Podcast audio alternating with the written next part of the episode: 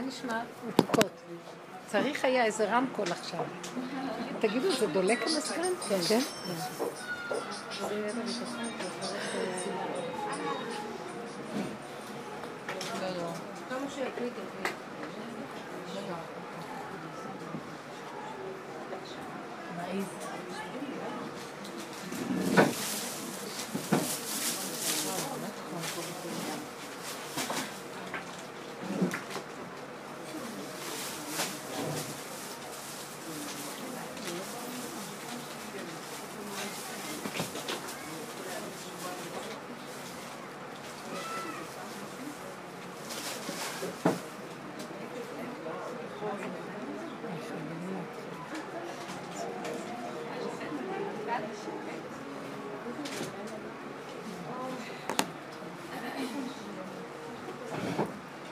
שנה טובה.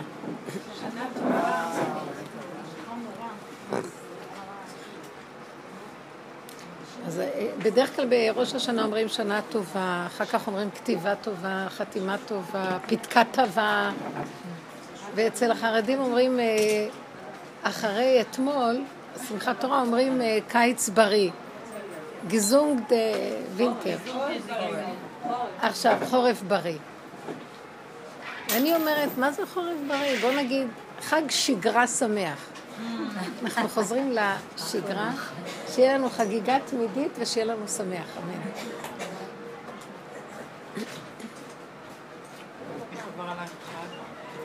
אל תזכירי לי אותו.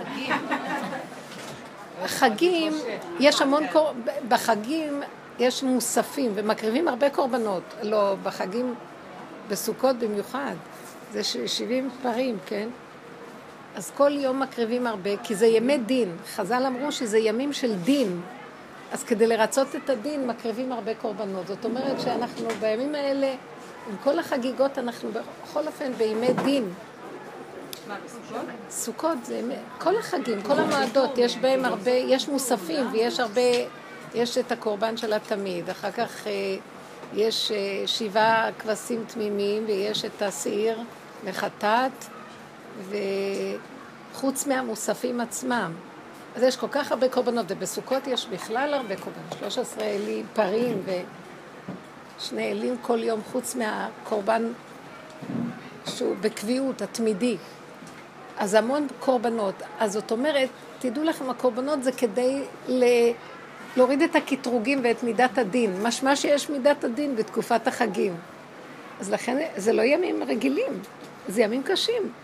אנחנו מול האנשים חשופים, ובייחוד בתפקיד של נשים. אז הגברים באמת שמחים, הם הולכים להתפלל, יש להם חובות היום, והנשים צריכות ל... כן, צריכות ל... להכיל את כל המציאות הזאת, וזה נדרש הרבה כוחות, בייחוד שזה חג, חגים של משפחתיות. אז יש הרבה קושי ועמל, אומנם יש שמחה גם בזה. אז שאלת אותי לגבי זה. בכל אופן, אנחנו מכל הדיבורים שלנו, מכל השיעורים, צריכים קצת להתרענן ולהתחדש, נכון? אנחנו יכולים רק להכיר טובה לדרך שהיא נותנת חיות. כי רגע שאנחנו מפסיקים, ויש לנו איזה תקופות של הפסקה ככה, כמו החגים, למרות שבחגים יש חיות, אבל בכל אופן, הדרך שלנו, יש בה משהו מאוד מעניין. היא בעצם התורה של הנקבה. כמו שלגברים יש את התורה שהיא מחיה. הייתי בשמחת תורה בישיבה של הבנים, עשינו שם את השמחת תורה, וראיתי איך הם חיים את התורה ואיך הם שמחים בה, כי זה המקצוע שלהם והם חיים בזה. העוצמה של הריקוד והשמחה, ו... והראש ישיבה כל הזמן דרש על, על הכוח של התורה ועל אהבת התורה ועל החיות שהתורה נותנת וכל זה, ואני בדיוק תרגמתי את זה בד בבד על התורה שלנו, תורת הנוקבה. שאנחנו בשיעורים שלנו, הם על ידי הלימוד שלהם, שזה בדעת, גורמים להתשת הקליפות, מה שנקרא בלבולים של המוח והדמיונות. ולימוד התורה, כשמתעקשים איתו בצורה שהגברים לומדים, מפיל את כל הקליפות שמסביב, שזה כל הבלבולים שאמרתי, וכל הדמיונות, וכל הסערות הרגשיות, ומיישר אותם, וזה מביא שמחה. אנחנו עושים את זה דרך העבודה שלנו. מה הייתה העבודה שעשינו כדי להפיל את אותו כוח שאנחנו קראנו לו הקליפה של עץ הדת? עץ הדת. זה להכיר את ה... אני עושה חזרה כללית. להכיר את כל המנגנון הזה, איך אנחנו חיים, באיזה פסיכולוגיית חיים אנחנו חיים, וכמה כאבים וצער יש לנו מהחיים שלנו כתוצאה מהפסיכולוגיה הזאת. לו יצויר שתלמיד חכם הרים את הראש שלו מהלימוד, מיד החיים עטים עליו ומפילים אותו, כמו שאת הנשים. זה הדאגות של הפרנסה, דאגות על הילדים, זה בין אדם לחברו, זה התאוות, זה הרצונות. אז יש לכולם כאבים מהחיים, אבל הוא יש לו דרך, התלמיד חכם יש לו איך לברוח. והם כל כך, אני ראיתי איך הם רקדו עם התורה שעות על גבי שעות, ואיזה אנרגיה התורה נותנת. אותו ספר תורה, שמה יש בו? אותיות. מחזיקים אותו ונדלקים עליו. קשה להבין את הדבר הזה. זאת אומרת, יש כזאת עוצמה בנקיות של אותן אותיות, והצורה שהם לומדים ומעלים יוצרת מצב שכל הדינים נופלים, הקטרוגים נופלים, ויש מה שנקרא מיתוק הגבורות, תענוג, שמחה, חיות. הגבורות שהם בעצם קשים על הבן אדם, מידת הדין, הופכת להיות ממותקת, כמו זיווג, כמו בזמן זיווג. זה הופך להיות מתיקות, ממתקים את הגבורות, זה נקרא. ואז הגבורות עצמן הופכות להיות להתלהבות, שלהבת, כה, אש, דת קודש, כן? הכל כזה עולה בקודש. עכשיו, העבודה שאנחנו עושים, עושה את אותו דבר. אבל אנחנו, יש לנו כיוון אחר. העבודה שלנו היא לא מה שהם, יש להם תורה והם לומדים בדעת. אצלנו זה מהבשר. אבל בכל אופן אנחנו מקבלים שיטה בעבודה, התבוננות העצמית. אנחנו עקבנו אחר צורת החשיבה, אחר ההתנהגות שלנו בין אדם לחברו, וכל הזמן מיקדנו איפה הפלונטר, איפה הקלקול, איפה המנגנון המעוות, שקהלת אומר, מעוות לא יוכל לתקון, תחת השמש, שזה כדור הארץ, שהוא תחת העול של עץ הדעת. על זה כל קהלת בעצם מדבר. מעוות לא יוכל לתקון, צורת החשיבה. אין אמת, אין ישרות, יש ניצול, יש שנאה, כעס, הדואליות, עת כזאת ועת כזאת ועת כזאת, זה דבר והיפוכו כל הזמן.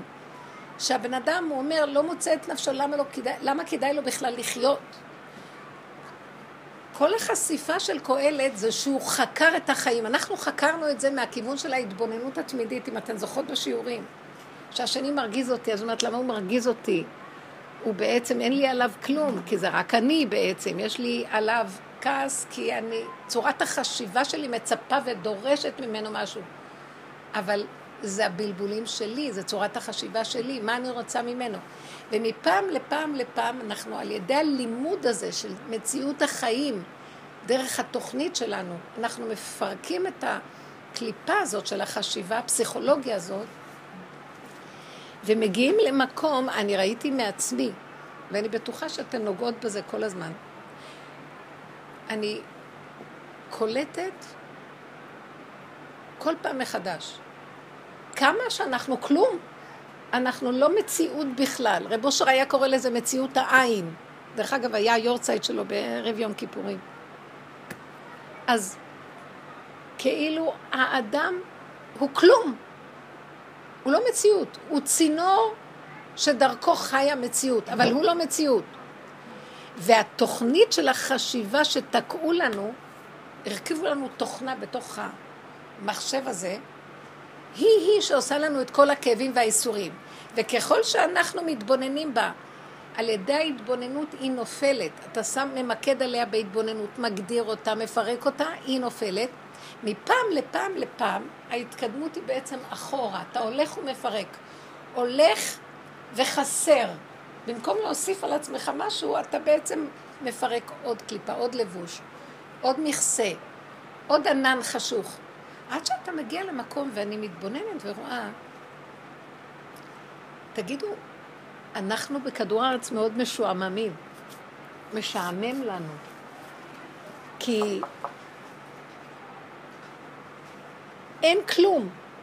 עכשיו, אם אין לי כלום, ואני עובדת לגלות את הכלום הזה, מיד בכלום הזה באה אמונה, ואז אנחנו מדברים ואומרים, אבל אבא, הכל זה אתה. איך שזה ככה זה מושלם. זה היה הדדליין של כל העבודה. השלמה עם הכל, ככה זה בסדר. אז גם השיממון הולך, אם אני עושה את זה בעקביות. אבל בני אדם לא חיים ככה, ותוכנת עץ הדעת לא יכולה לסבול רגע של שיממון, רגע עם פגישה עם מציאות העין שלי. לא יכולים, איך אומרים? to face it, לא יכולים להתמודד עם זה רגע, לראות את הכלום, את הפששש, תורידי את התוכנה, יש במחשב פששש, לא מסוגלים. מיד רצים לחפש משהו. אז מתחתנים, ואז יולדים ילדים, ואז יש בעיות. ואז יש ככה, ואז יש ככה, אז, אז מתרגלים, אז זה כאילו, זה מתיישן, זה כבר הופך להיות הרגל, אז יש בזה דברים טובים, יש גם דברים מרגיזים. זה מערכות שלמות שנוצרות כתוצאה מהשיממון של מציאות האדם. אז, אז מה נעשה? עכשיו, הכולי עלמא, מה אני מנסה להגיד? שתוכנת עץ הדת היא מטומטמת. היא מכריחה אותנו להלביש על עצמנו כל מיני דברים כדי שיהיה לנו מעניין, ריגושים, סיפוקים, עניונים, עניינים, כל מיני עניינים. ואז אנחנו עסוקים. ואז אם אנחנו עסוקים מדי פעם, אנחנו עסוקים בכאבים, ביגון והנחה, ואז יש לנו כל מיני... יש כל מיני דברים שצריכים ללכת ליועץ, אז יש עניינים, יש חיים סביב כל הסיפור הזה. העבודה שלנו מפרקת, אז אני אומרת לעצמי, אין כבר למי ללכת, אין לי מי להתייעץ, אין צורך בכלום. פשוט תשלימי עם הכל בסוף. אני מדברת עכשיו על הנקודה הסופית, היינו בהתחלה מתבוננים, זה לא הוא, זה אני, זה... היינו מגדירים את נקודת עץ הדת שלי, את כל התוכנית הזאת, כמה היא שקרית, כמה זה, עד שהגענו למקום שאני רואה כל כך הרבה עבדתי, התוכנה הזאת לא נגמרת, כי נניח, כמו שקהלת אומר, תחת השמש, את גומרת את הדבר והוא מתחיל מחדש, את גומרת והוא מתחיל מחדש, אז, אז הבן אדם מתייאש, כל כך הרבה עבודה עשינו ונשאבים עוד פעם לאותה דפוס של התנהגות, וזה מאוד מעייף. לבסוף, העצה הייעוצה של הסוף היא השלמה. בוא נגיד, אישה רווקה, לא מתחתן, אין לה זיווג. תשלימי, שאין לך. לא, אז בתוכנית צריכים להתחתן. כי חושבים שאם נתחתן, אז זה יפיג לנו את השיממון של החיים, ויהיה לנו... זה חיים טובים. אז למה אלה שמתחתנים גם כן אחר כך יש להם בעיה? הם לא בטוחים אם התחתנו ועשו נכון או לא, תמיד. מה שלא נעשה. יש ילדים, אנחנו כאובים. אין ילדים, גם כאובים. יש זה, אין זה, הכל. בן אדם רוצה לנסוע, לטייל, לראות עולם, חוזר, אין, הוא בעולם משלם לו גם.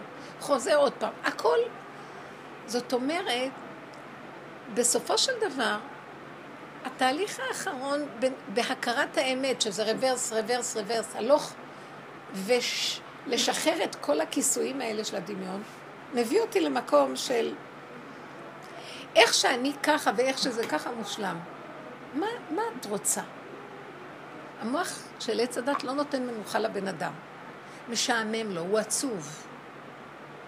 אז הוא מחפש מה לעשות, אז יש לו ילד כזה, אז הוא כועס על הילד, ויש לו זה, ויש לו זה. באמת, זה נחמד דווקא שיש מישהו שמחבבים, ויש לך קשר טוב איתו, אבל אני אגיד לכם את האמת, זה הכל דמיון. גם זה שאת חושבת שאת מחבבת את השני, זה את מצפה ממנו לתת לך אהבה שאת לא יכולה לתת לעצמך. כי עוד לא עבדת מספיק להבין שאין בעולם חוץ ממך, ושתחבקי את עצמך, וזה הדבר הכי נכון. ש... תאהבי את עצמך, ובדיוק פתחתי בלשם היום, וזה, כבר כמה פעמים קראתי את זה, וזה כל פעם מחדש מדהים אותי. שכל העולמות נבראו מהיסוד הראשוני של האור אין סוף, כדי כמו שבעולם של האין סוף, שאין לנו השגה בו, מהו? כי הוא לא שכלי, זה לא דבר של השגה, מה זה האין סוף הזה? חפץ היה לברוא עולמות, שעל ידי עבודת האדם שהוא ברא, הוא יגיע לאותה מדרגה שחיים באין סוף. מה חיים באין סוף? ש... שאין עוד מלבדו. כמו ש... אז איך אני אסבר את האוזן? כמו שאין עוד מלבדו, כך בתהליך הסופי של האדם, בתכלית של כל מה שאנחנו עושים, זה יהיה אין עוד מלבדי. יש פסוק כזה שהקדוש ברוך הוא לקראת הסוף בא כדי לגאול אותנו, והוא אומר, מדוע באתי ואין איש? אין פה בשביל מה? אין כלום. אז בסוף הוא אומר, טוב, אז למעני למעני אעשה. זאת אומרת, תכלית כל בריאת העולמות, שהאדם יתענג על השם. שהשם בעצם הוא היסוד בתוך עצמו, וזה דבר אחד, השם אחד. אורייתא קודשא בריך הוא חד. ואז כוונת היצירה וה, והבריאה, שהשם ברא את העולם כדי לענג בו את הבריות, כמו שהקדוש ברוך הוא מתענג על עולמו. שיהיה לו כיף, כל היום רק כיף. אז מה ראיתי? כל העולם הזה ירגיז אותי עד מוות. הפסיכולוגיה של עץ הדת לא נותנת את הדבר הזה. כל הזמן אומרת לי, בגלל שהוא ככה עשה לך, אז את לא יכולה ככה, אז בגלל שזה ככה. אם לא היה זה, אז היה יותר טוב, אם זה היה ככה, זה יותר ככה. אז אני בסופו של דבר, אחרי כל כך הרבה עבודות, ראיתי שאיך שזה ככה, זה בסדר גמור, מושלם. מה הקו המנחה? העיקר שאני אהיה לי כיף עם עצמי וזהו. זו מילה פשוטה. העיקר שאני אהנה עם עצמי. לא מוכנה להיכנס לשום כאב. אז עכשיו, באה לי מחשבה ואומרת לי, אין לך שום סיפוק מהחיים, נגמרו לך החיים. אתם מכירים כזה דיבור. כי כבר שום דבר לא מרגש. כשאת מפרקת את הכל, נשאר כלום. מין שום דבר, כלום כזה. יסוד העין. אז אני אומרת לה, אז בא המוח ואומר לי, משעמם. אז אני אומרת לעצמי, תנשמי, ואם את משלימה עם הרגע הזה, שאיך שזה ככה, את יושבת ואין כלום, איך שזה ככה זה בסדר, זה יסוד האמונה. שם מתגלה איזה אור פנימי שנותן לך להכיל את אותו רגע, רגע וזהו. ואת מכילה אותו יפה. בלי להגיד אני אעשה ככה ואני אעשה ככה ואני אעשה ככה ואני אעשה ככה ואני אעשה ככה, כלום, ככה. ממילא תבוא סיבה ותלכי, תלכי לפה, תעשי זה, תעשי זה, אבל זה לא תלוי בדבר, זה... יש מעגלים שמסובבים במילא, יש תנועה בעולם, וזה מחיה, אבל לא שהמוח שלי יגיד לי, גם זה משהו, כבר את זה עשית, אז אולי תעשי ככה, כלום. זאת אומרת, שאם אנחנו עובדים נכון, נגיע למקום אם אנחנו עובדים נכון, אתם יודעים לאיזה מקום נגיע? תקשיבו. שעץ הדת, התוכנה הזאת מתחילה ליפול, תקשיבו יפה, אני מנסה להגדיר לכם. תגידו לי אם זה נראה לכם. אין כלום.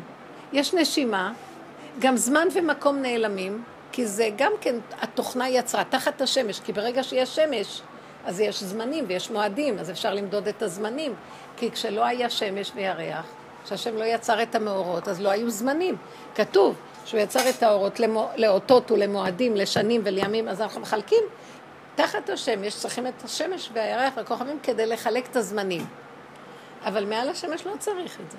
אז אני מגיעה למקום שאומרת, אין זמן ואין מקום, יש לי רק נשימה אחת ורגע אחד. והרגע הזה איכשהו הוא בסדר גמור.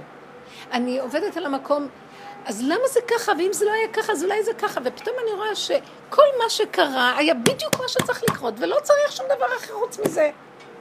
שמתם לב החשיבה שאני אומרת לכם? ואז אני משלימה ואומרת, בסדר גמור.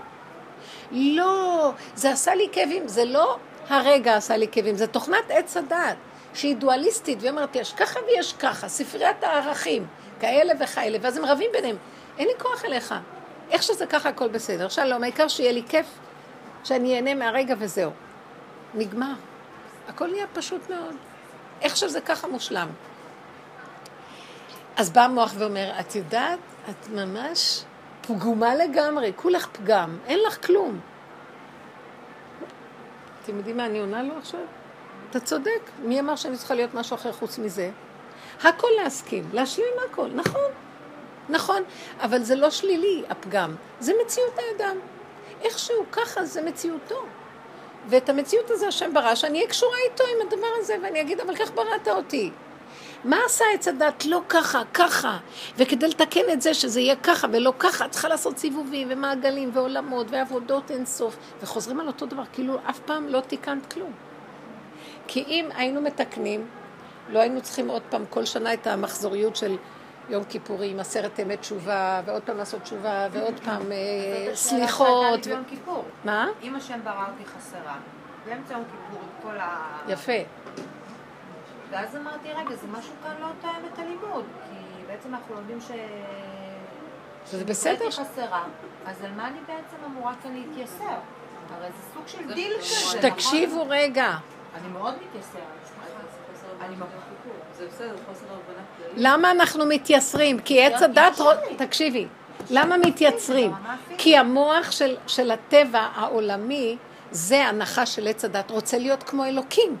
אז לשיטתו אלוקים ככה ולא ככה, אז הוא כל הזמן מנסה להתחרות איך להיות אלוקי. זה בכלל, זה החולי הרוחני הזה שהוא חולי. וכל, לדעתי הברסלבים, אה, או כל מיני אנשים רוחניים למיניהם, וכל עם ישראל, יש לנו חולי שאנחנו צריכים לצאת ממנו. לא רוצים להיות רוחניים יותר. לא רוצים להשיג כלום. הבן שלי אומר לי, קיבלתי על עצמי, אתמול הם חילקו ב, בעליות לתורה, במקום לחלק בישיבות אה, עלייה זאת, מי משלם ככה או ככה, מחלקים דפים. כמה דפים הם לוקחים על עצמם ללמוד. זה לקחת 100 דפים, זה 120. הבן שלי בא ואומר לי, אמא, לקחתי 180 דף. אמרתי לו, 180 דף? אתה תעמוד בזה? אז כל הזמן הוא רק אמר לי, אני לא אספיק לעשות את זה. ואז הוא התחיל להילחץ רק במחשבה שהוא לקח כל כך הרבה דפים, הוא צריך לעמוד בהם, ואם הוא לא יצליח, אז יש לו גם סדרים רגילים, חוץ מזה, אז איך הוא יעשה את זה ואיך... לא- ואז אמרתי לו, למה היית צריך לקחת כל כך הרבה? ואז הוא אומר לי, אמא, במקום לעודד אותי, זה מה שאת אומרת לי. אמרתי לו, אני גם מעודד אותך, שתיקח את כל הדפים שלו, אבל למה אתה לחוץ? לקחת דפים טוב, עכשיו תפרוט את זה לכסף קטן. תעשה מה שאתה יכול. אל, ת... כן, אל תהיה בהפקרות, אבל אם לא, אם לא יכולת, אל תלחיץ את כל הסובב ותהיה משוגע ממראה עיניך.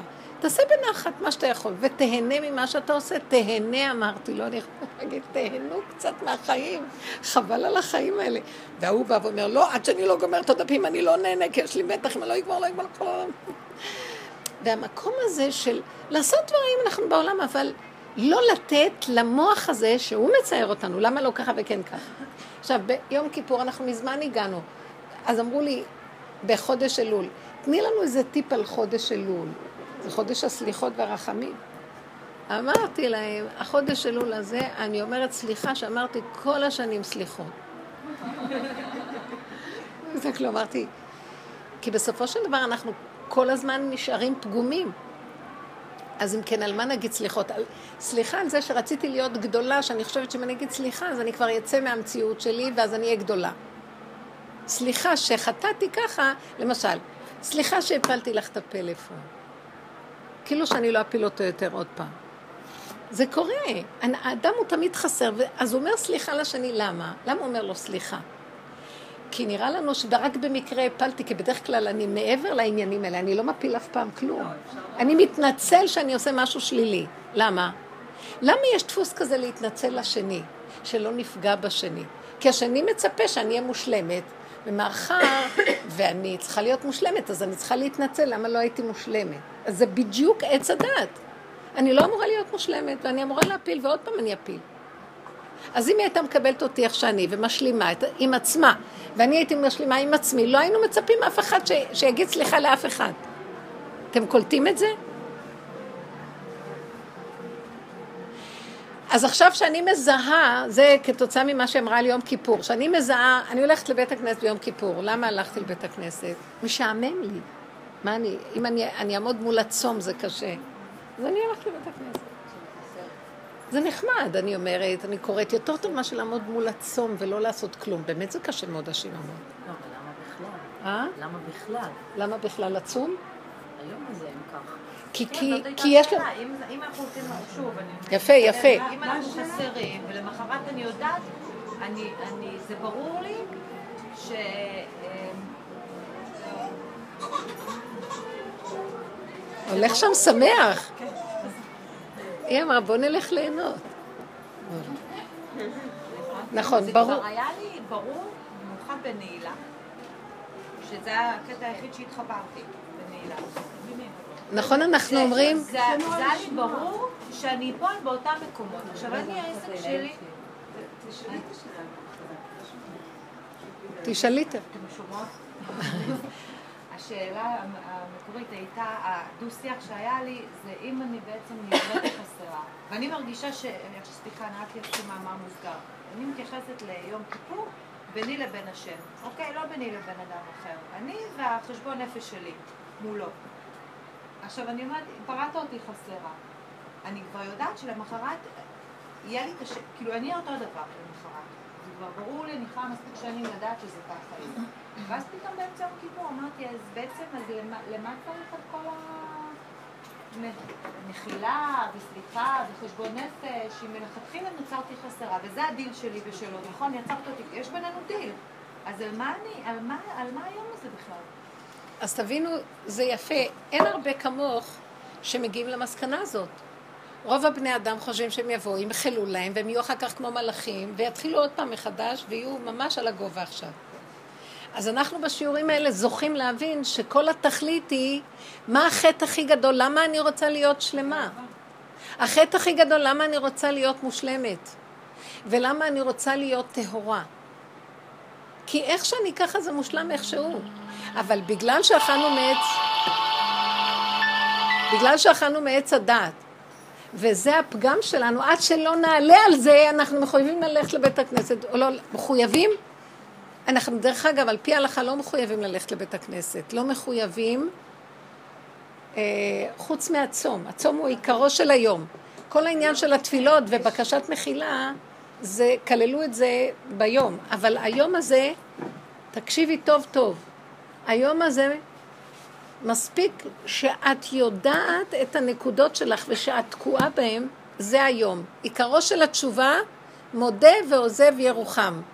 בא אור גדול באותו יום, כי ביום הזה יכפר עליכם לטהר אתכם מכל חטאותיכם, לפני השם תטהרו. זה כל עניינו של היום. את לא חייבת ללכת לבית הכנסת, חייבת לצום. גם לא רק היום, זה בכלל, את מדברת על זה כל הזמן, ואיתי זה נורא הולך, כשאתה חי את הפגם שלך, או שאתה חי את הסכנה, אז אתה, אז את אומרת, אם אני אחיה נגיד? לא, אין שאלה כאן למה. תקשיבו רגע. לא, לא, לא, לא, אני מבקשת מכם לא להפליג עם המוח. אנחנו יהודים, קיבלנו עלינו את התורה. התורה הראשונית מההתחלה לא הייתה אמורה להיות כמו הלוחות הראשונים, לא כמו הלוחות השניים.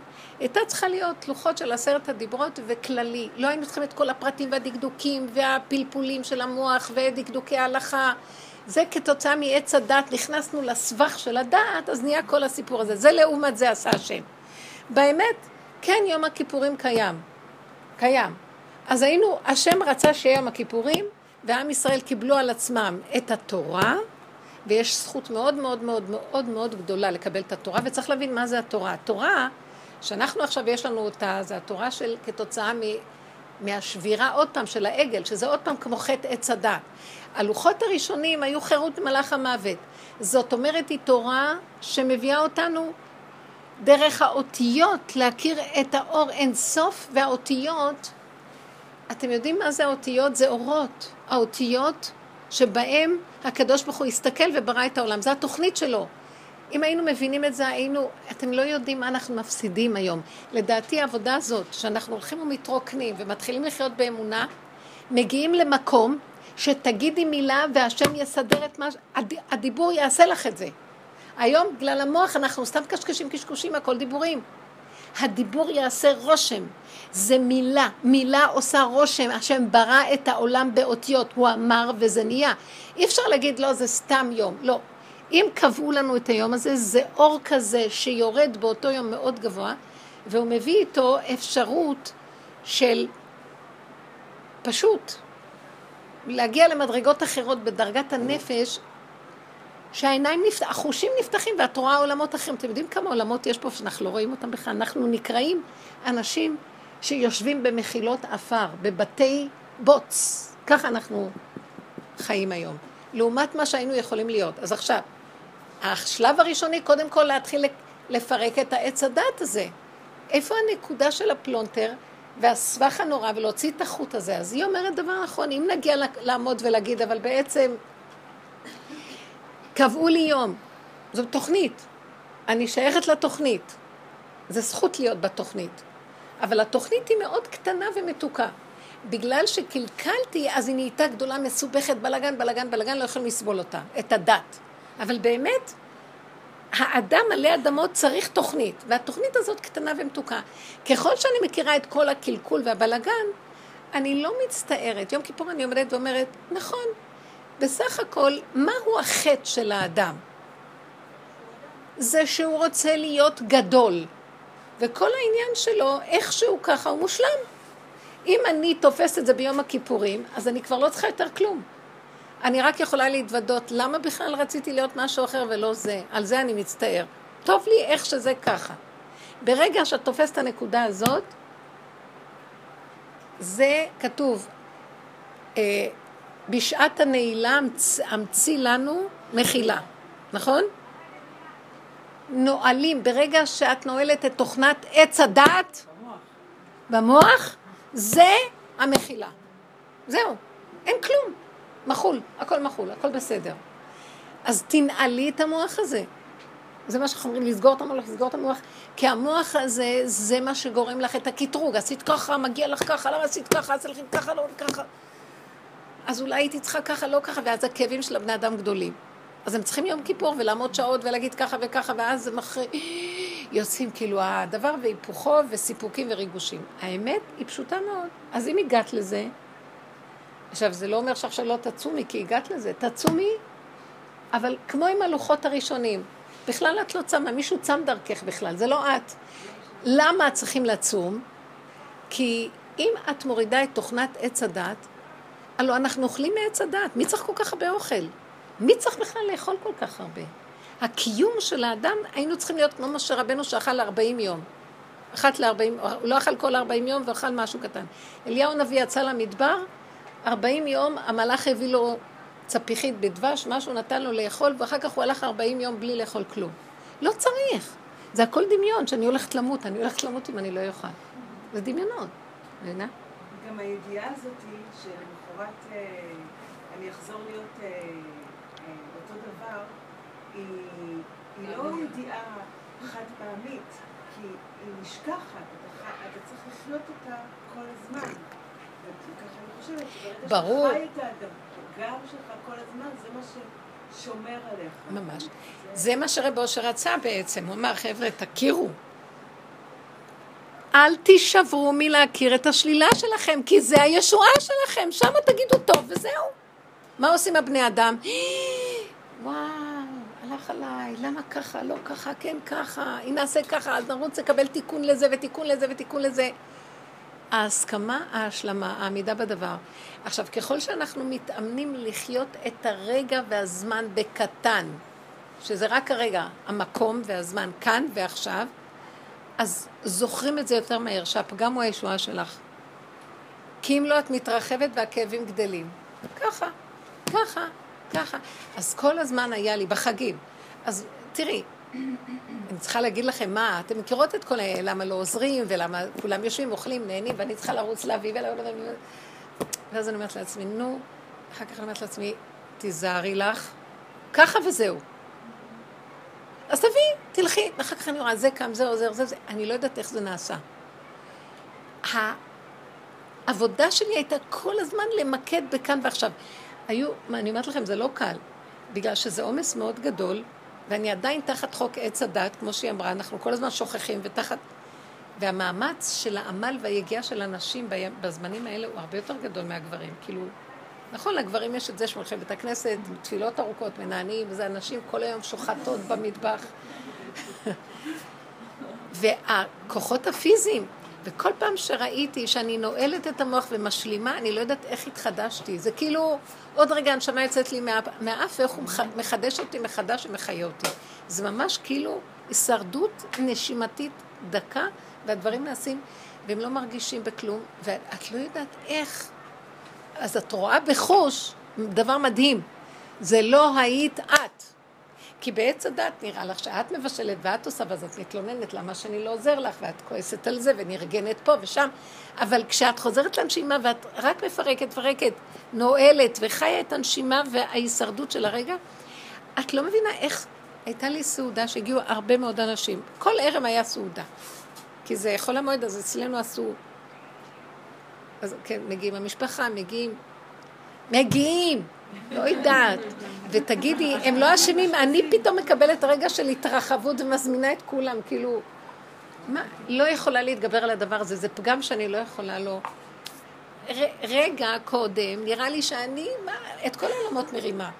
ורגע אחרי אני אומרת, מה עשית? אבל זה לא יעזור. שנים וזה לא עוזר כלום. בסוף אני אומרת, זהו זה וככה. והמקום הזה מעניין כל כך, את לא מבינה, התחדשות, זה כמו למות, לצלול לתוך מיטה. אין כוחות, אין כלום, ואת לא יכולה, איך? היה איזו סעודה של איזה של... 35-40 איש בסוכה, סוכה גדולה. וזה הרבה עבודה. ויש לי גאווה גדולה. אני צריכה להכין כל מיני דברים. אני רק אשים דבר קטן? אז השלמתי שיש לי גאווה גדולה. והשלמתי והשלמתי על הכל, רק... זה כל כך עזר לי, הכל. אמרתי, נכון. ואז אה, חלק בתוכי מבקר, בשביל מה היא צריכה את כל זה? מה את צריכה? ואז אני אמרתי, ששש, ככה היא, אני מסבירה לו איך היא, למה היא פועלת. ככה היא וזהו, זה לא יעזור לך. אתה לא תרד עליה עכשיו. כי ככה היא, ככה שברא אותה. זה תמיד יהיה ככה. אז אחר כך היה צד שכאילו, אני רגשה את הילדה הקטנה. אין לי חיים כבר כל הזמן, אני עובדת כל כך קשה. אז אני אומרת לה, אני מבינה אותך, את מותק, את צודקת, נכון. כמו איזה ילדה מפגרת, וכל הזמן פרגנתי לה, השלמתי עם הכל. זה לא כאילו, מגיע לך, למה היית צריכה להזמין? לא לרדת על כלום. לפרגן, לפ... כאילו, להשלים כל מיני דרכה, דרכי השלמה עם הפגם בכל מיני צורות.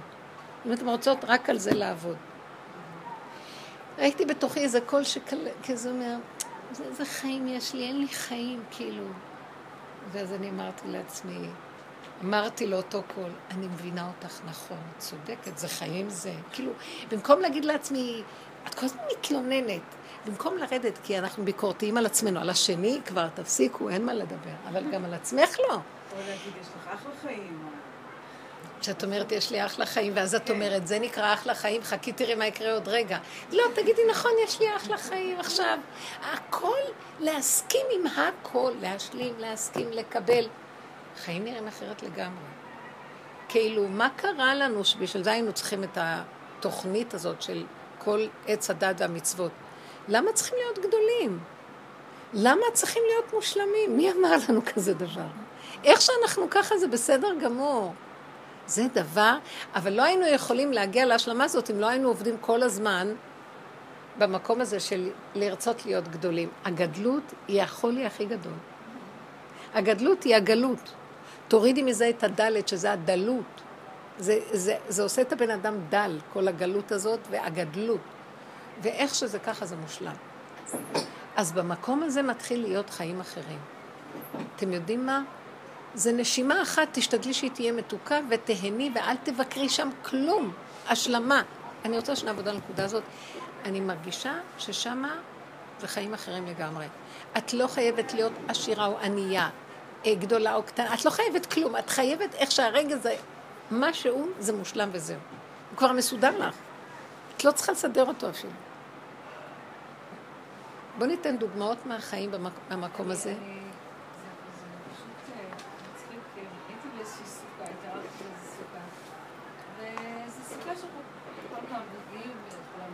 ושרים, ונורא נחמד. והייתה שם איזה מישהי, זוג של איזה... ורציתי להיות נחמדה, אז כזה, זה, שלום, וזה, ובמה את עוסקת? אני שואלת אותה. אז היא אומרת לי, אני חיה. ואני כל כך אהבתי את זה, זה כאילו היה לי ממש שיעור שם, כאילו. וזה, אז היא אומרת, כן, אני עובדת ואני זה, אבל היא אומרת לי, אני חיה. כאילו, מה צריך את כל הטייפ הזה של המוח? רגע, מי אתה? מאיפה אתה? איפה נולדת? מי ההורים שלך? מאיפה באת? ואז אתה מסדר בספרייה שלך, אה, הוא מסודר אצלך, אז אתה כבר יודע שהוא זה זה, וזה זה זה. כלום. גם לא צריכים לעבוד, צריכים להיות עסוקים. אדם צריך להיות עסוק. שיהיה לו מתיקות בעיסוק שלו, אבל מה, מה, מה עשינו בתוכנית של עץ הדת? אנחנו עובדים, ויש לנו עבודות, כי אנחנו צריכים להתפרנס. אז אנחנו צריכים, אוי ויי, אז צריכים ללמוד מקצוע כדי שיהיה לנו מה להתפרנס, כדי שיהיה לנו אה, איך לקנות, וכל זה בחוק של האמת לא קיים. תחיה את הרגע, אתה תתפרנס. משהו יגיע עד לרגע וזה יהיה בסדר. זה דבר, זה חשיבה אחרת, מתחילה להיות חשיבה אחרת. גם לא חייבים לפתוח בשיחה עם כלום. סתם אוכלים, יושבים, שותים, נהנים, למה חייבים לפתוח בשיחה? מי אתה? מה אתה עושה? אתם מבינים? כל הטייפ הזה של כל החשיבה, אבל צריך להתעקש על זה. וההשלמה שככה אנחנו, זה הקשר שלנו עם הבורא עולם. כי ככה אני. אז בואו נגיד שאני חי בעולם, ויש דואליות. בעולם זה לא נחשב לדבר טוב, מה שאני עובר. ואני מושפע מהם. אז ברגע שאני לוקחת את זה, אומרת, ריבונו שלום, רק אתה יכול לעזור לי מול העולם. כי אני מצידי, איך שזה ככה זה בסדר, אבל... אז תשמור עליי, תעזור לי. זה הסיבה להיות קשור איתו כל הזמן באמונה. כי אין משהו אחר. כל השאר שאנחנו קוראים רוחני זה ריחוף, זה דמיון. תיזהרו מהריחוף הרוחני. הוא יותר גרוע מכל דבר אחר. מה?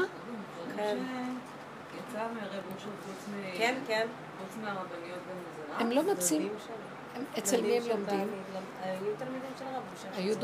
כן, אבל היום קשה להם למצוא מישהו שידבר. יכול להיות, יש כמה תלמידים שהם כל כך, אני אגיד לכם את האמת, התלמידים של רב אושר שחיים את הדרך, הם מוסתרים.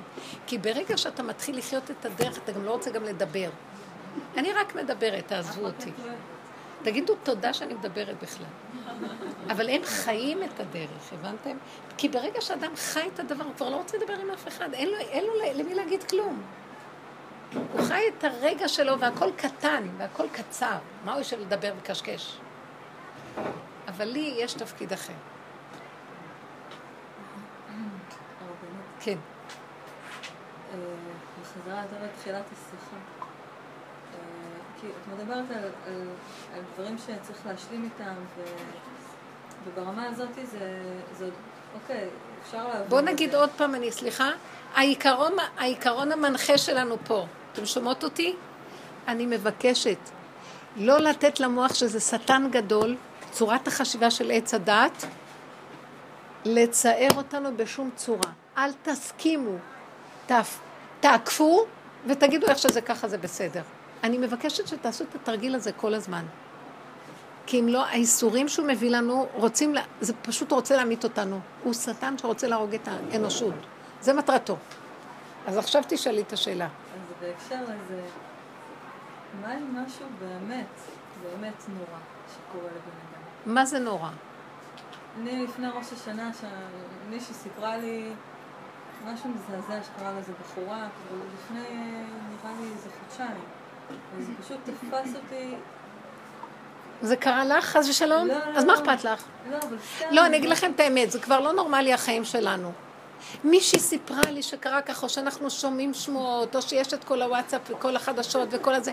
תדעו לכם, אני אגיד לכם את האמת, מסכן הבן אדם, מזוכיסט מטומטם, יושב לו רשע במוח, ומחפש איך לצייר אותנו, גם משעמם לנו, אתם מבינים? אז יכולים לשמוע מי מת ומה קרה איפה. ומה קרה להוא ולהם, אז נהיה לנו מזה, מצד אחד כואב לנו, מצד שני גם יש לנו איזה סיפוק שיש קצת משהו בעולם. ושאנחנו חרדים, ומה יהיה ולא יהיה, וכן תהיה מלחמה, יהיה גוג ומגוג או לא יהיה גוג ומגוג.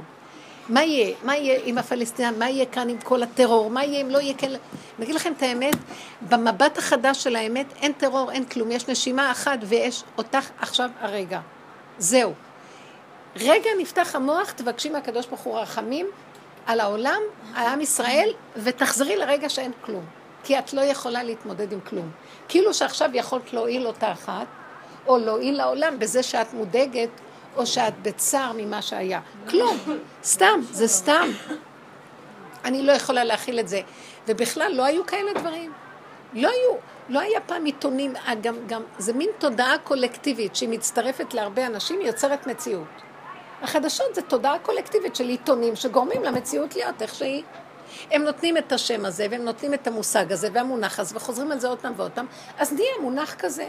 עכשיו, אני רואה בהנהגה נורא מעניין, כאילו כולם באים בטענות למה נתניהו לא עושה משהו על הטרור. כמו שאת, בשיר שעבר סיפרת על אותה שכנה שלא יכולות לעשות. ואני מסתכלת ואומרת, נתניהו רוצה כל הזמן לעקוף את המילה אינתיפאדה וטרור. והוא רוצה להגיד במילים אחרות, זה רק דבר אחד לגופו של עניין. זה דבר אחד לגופו של עניין. זה דבר אחד לגופו של עניין. וכולם אומרים, לא, זה הרבה דברים וצריך לעשות משהו, הבנתם? וכולם כועסים עליו, למה השיטה שלו זה שהוא לא עושה עניין מכלום, כאילו. והוא כאילו לא לוקח את הדברים ברצינות.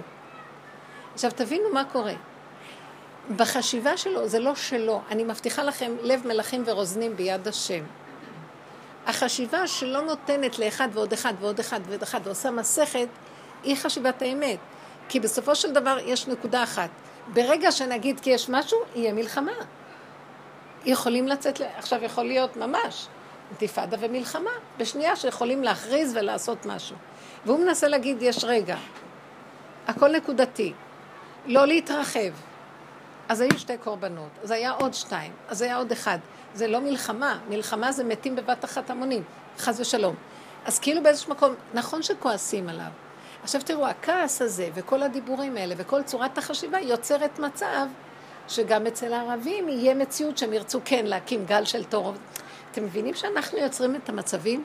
והם כאילו מנסים להשתיק. אני לא יודעת, זה מין הנהגה מעניינת שהיא בעצם מה שנקרא הנהגה של משיח בן דוד. החשיבה היא צריכה להיות שאין אין לי, אני לא יכול לעשות כלום, זה רק השם יכול, אם אנחנו סוגרים, נותנים לו את החיים, הוא יקום ויעשה משהו פה, כי אנחנו לא יכולים.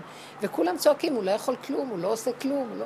אני מרגישה שיש כאן איזה הנהגה, אני לא יודעת אם הוא מודע לדבר הזה בעצמו, אבל יש כאן איזה הנהגה נעלמה, ואני רוצה עכשיו לא לקחת דווקא אותו ומה קורה במדינה, לקחתי את זה כדוגמה אישית איך אני צריכה להתנהג. אז הבעל אמר לי והרגיז אותי, אז, אז כאילו אני אומרת לעצמי, לא קרה כלום. לא, גם אתמול וגם שלשום וגם לפני יומיים וככה הוא עשה זה וככה זה, זה, איזה חיים יש לי. עכשיו יש לך בעיה, כי את צריכה עכשיו אה, לעמוד ולעשות סדר בדבר ולהגיד בוא נדבר, בוא נעשה סדר בעניינים. ואז הוא אומר, אני לא יודע על איזה סדר את מדברת, על מה? אז הוא לא, הוא לא קולט, כי הוא אמר פעם מילה ועוד פעם מילה. אני עשיתי מזה מסכת. צריכים לעשות סיום מסכת עכשיו. המקום של הצמצום ושל הרגע הוא פשוט וחיים אחרים לגמרי. אם היינו חיים ככה, היה מתגלה ישועה בתוך הסיפור. היה אור חדש מתגלה ומסדר את העניינים אחרת. פתאום היה שם בלב הערבים, או בוא נגיד בלב הבעל. היה, כאילו השם, אם הייתי מתארת ככה, הבעל פתאום היה מרפא. מהנוקשות שנראה לך ש... או הערבים היו מרפים מהרצון להרוג ולנצח. משהו היה קורה, כי היה מתגלה אור אינסוף בתוך אותה נקודה של השלמה והתמעטות וקטנות, בלי לתת למוח להתרחב. עכשיו תגידו, אז את אומרת, באמת קורה משהו נורא. זה המוח מספר לך שקורה משהו נורא. לא יודע, מחפשתי תשובה בתור איזשהו כלי מעשי. באותו רגע שאת שומעת משהו שאי אפשר להכיל אותו, תעלי אותו להשם לא ותגידי גדול עליי. לא בשבילי, ברור, בשבילי זה היה לגמרי גדול עליי.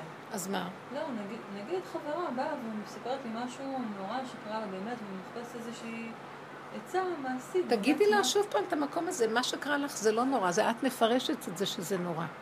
ככה תגידי לה. אתם מבינות מה אני מדברת? כן, זה פסיכולוגיה שמה. שמה. זה משהו שאפשר להגיד אותו. אל תתביישו להגיד לכל אחד את הכל. ותפסיקו, תורידו את הכפפות, תורידו את הכפפות ותדברו מלב אוהב אמיתי. זה הכי יציל אותה. את יכולה לספר לנו מה היה שם אולי קצת נוכל... אה, זה סתם מעניין מה קרה שם. כי זה נשמע מאוד מעניין מה שאת אומרת, מה היה שם? שמעתי אותו באיחור, זה זעזע אותי. מה, חסר דברים נוראים? הנה. כן, לא, לא אתמול בירושלים, טה, טה, טה, טה, טה, זה נורא. לא יודעת, לפני חודש באומן, הבן אדם שמסכן, היה לו התעלף בתוך המים. מה אומרים לאשתו? אני לא מבינה, למה את חושבת שזה נורא כשאני חיה פה כל רגע ואומרת, זה נורא לחיות פה בכלל? למה אני צריכה בן אדם אחד לבשל ל-30 אנשים? זה נורא ואיום. אני עמלה מאוד קשה, ואני צריכה ללכת לפרנס ולהביא את הפרנסה ולאפשר שכולם ילמדו וכולם זה, זה לא נורא, זה חיים זה בכלל? מה אני אעשה שהגלות הזאת דחפה לי את המציאות הזאת? אין לך בחירה במקום הזה? אין לי בחירה. אין לי בחירה. אני אגיד לכם את האמת, אין לי בחירה. אני בראתי לעצמי את הגנום שאני לא יכולה לצאת ממנו, מה אני אעשה? כן, זה מין דפוס חרדי שאני לא יכולה לצאת ממנו, ואני מתה לצאת מזה, ואני לא יכולה לצאת מזה. כבר הפכתי והפכתי בכל הצורות. אני מתה לפרק את הכל, שכולם ילכו ושאני אשאר לבד, ואני, יהיה לי כיף לבד. ואני לא יכולה לפרק את הדבר הזה. כי אוי ואבוי לי אם אני אשאר לבד, כאילו, מצד העולם של הדבר. זה, זה דבר והיפוכו שאת לא יכולה לצאת ממנו, ואני אומרת לו, אבא, אני משלימה עם הכל איך שזה ככה. למה לא למד אנשים לחשוב ככה? סליחה, אותו אחד שהלך, הוא נגאל. מה את חושבת שהעולם הזה זה איזה מציע, עיין המציע? לא, מה כל כך נורא? מה? כי אם זה היה נורא, אם, אם זה היה מאוד נורא, הוא לא היה הולך שם. למה הוא הלך שם? למה הוא הלך? בשביל מה הוא הלך? מי אמר? נגמר לו התיקון. הוא לא הלך מתוך צער, הוא שמח, הוא הלך בכיף. הוא הלך, ורבי נחמן עכשיו מציל אותו עם הפאות ומרים אותו. יש הבטחה. תפסיקו להתייחס לעולם הזה כאילו מה, שהשם לא ינסה אותנו ושנחיה כאן לאריכות ימים ושנים. אבל אם שומעים דבר, גם זה חלק מכל השלמות של הדברים. מה נעשה? אבל גם זה כואב, וזה גם בסדר, כשדברים שהם נוראים. גם שזה כואב, לרגע זה כואב, כי יש לנו את הסתירה, ואני לא יכולה, אבל אני הייתי מציעה לכם, אל תסכימו הרבה לכאב, בגלל שמדי מאוד מהר מתבוססים בזה, וזה עושה ייאוש וזה עושה עצבות שהיא מסוכנת. אז תגידו, זה גדול עליי להכיל את העולם שלך, אני לא יכולה להכיל אותו. לא יכולה, אני יכולה להיות איש קטן שאוכל שוטר. אה? זה לא נקרא להדחיק, יש מילה פסיכולוגית להדחיק. איזה מין מילים המציאו בעץ הדת להדחיק? לא. מה, אז כן, לעמוד מולו ולהישחט? מה, כן? לא, וזהו, קוראים לזה להדחיק, שיהיה הדחקה, אני לא יודעת מה זה. היה איזה שיעור ששמעתי שמישהי סיפרה על איזה אונס נורא נוראי. איך- הם אוהבים האנשים לספר? לא, ושיעור שלך אמרת, אוקיי, אז קרה, כאילו... חמודה. בטח מה חושבים עליי. נו. לא, עובדה שאני פה, אבל כאילו... אתם רואים? התגברתי על זה. אבל באמת זה כאילו... תראי, אני אגיד לך מאיזה מקום אני באה לדבר. אני בהישרדות קיומית. את יודעת, יש לי לב רך ולב רגיש, ואני אני כבר מתתי כמה וכמה פעמים בחיים האלה, ואני חוזרת לחיות כל פעם מחדש. אתם מבינים מה אני מתכוונת? כמה אפשר להכיל? אז זה הישרדות. זה לא חייב להיות ככה, לא. רגע, אז אני לא יכולה להכיל את העולם ומאורעות שלו. בשביל מה כל כך הרבה לדעת? ואם זה בא עד אליי, אני מבקשת להשם, ריבונו שלם, זה העולם שלך, זה צער גלות השכינה, זה הצער של השכינה שלך. אתם יודעים, אני הרבה פעמים דיברתי על זה בשיעורים. כל צער שיש ליהודי, אנחנו אומרים, זה צער השכינה. עכשיו, אם את מתבוססת בצער השכינה, בצער, ואת והיא בצער, כי בכל צרתם לא צר. ברגע שאת אומרת זה גדול עליי, אני לא יכולה, גם השכינה אומרת זה גדול עליי, אני לא יכולה. השם צילך על יד ימינך, את מוציאה את השכינה מהצער. תעבדו על זה, בנות. ת... בואו נרים את הכל ונרקוד ונגיד תודה שאנחנו נושמים, ולא צריך יותר שום דבר כלום. מה זה הדבר הזה? ולכן אני רוצה להגיד לכם משהו. אני, שומעים על אונס, שומעים על צרות, עניינים. עכשיו, יש חוקות התורה, ובגלל שחוקות התורה הם טובים לגוף האדם בעולם הדפוק הזה, שהוא נותן גדר, גבול, מידה. על פי הגדר, על פי הגדר, כתוב, ונשמרתם לנפשותיכם. אדם כזה, אני לא דנה חס שלום אף אחד, שיודע שיש לו חולי, ואם הוא הולך ומסכן את נפשו, יכול לקרות לו משהו, אז הוא עובר על איסור מהתורה. אישה שנאנסת, אם היא עוברת על גדר של צניעות מסוימת, שגדרו אותה ואמרו לה, בלילה לא להתהלך יחידי, לא להתלבש ככה, או מה, כי לא בגלל שהתורה מתחסדת, בגלל שמסוכן פה, יש חיות, ולא כדאי לך ללכת איפה שתבוא החיה שתטרוף. אז התורה נותנת לך שתביני. ש, שתביני שיש כאן משהו שצריך להישמר. אז יש לנו גדר של בחירה מסוימת בטבע הזה הפשוט. עכשיו, בן אדם שקורא לו כזה דבר, כי הוא לא חי את הסכנה, והוא בתמימות חושב שכאן זה גן עדן עלי אדמות, אין לי גם כוח מדי להצטער עליו. אני יכולה להצטער, למה בני אדם פורצים גדר? ש... והסיפור שמה? שמה? ילדה שחטפו אותה באמצע הלילה מהבית.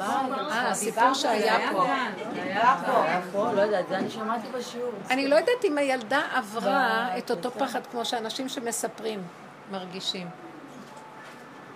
לא חשוב, הדמיון שלנו מאוד גדול ומסוכן. הדמיון מאוד גדול.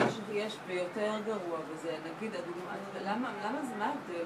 אני כאילו... תחיו את הסכנה דעתי פה. על הבן אדם הזה זה מה. ו- וידוע שבן אדם הזה היה חוטף, אה, הוא בלי כדורים, והוא היה חוטף לא, בסדר, אבל זה לא. תמיד תלוי שנייה, אני הבן רוצה אדם. להגיד משהו.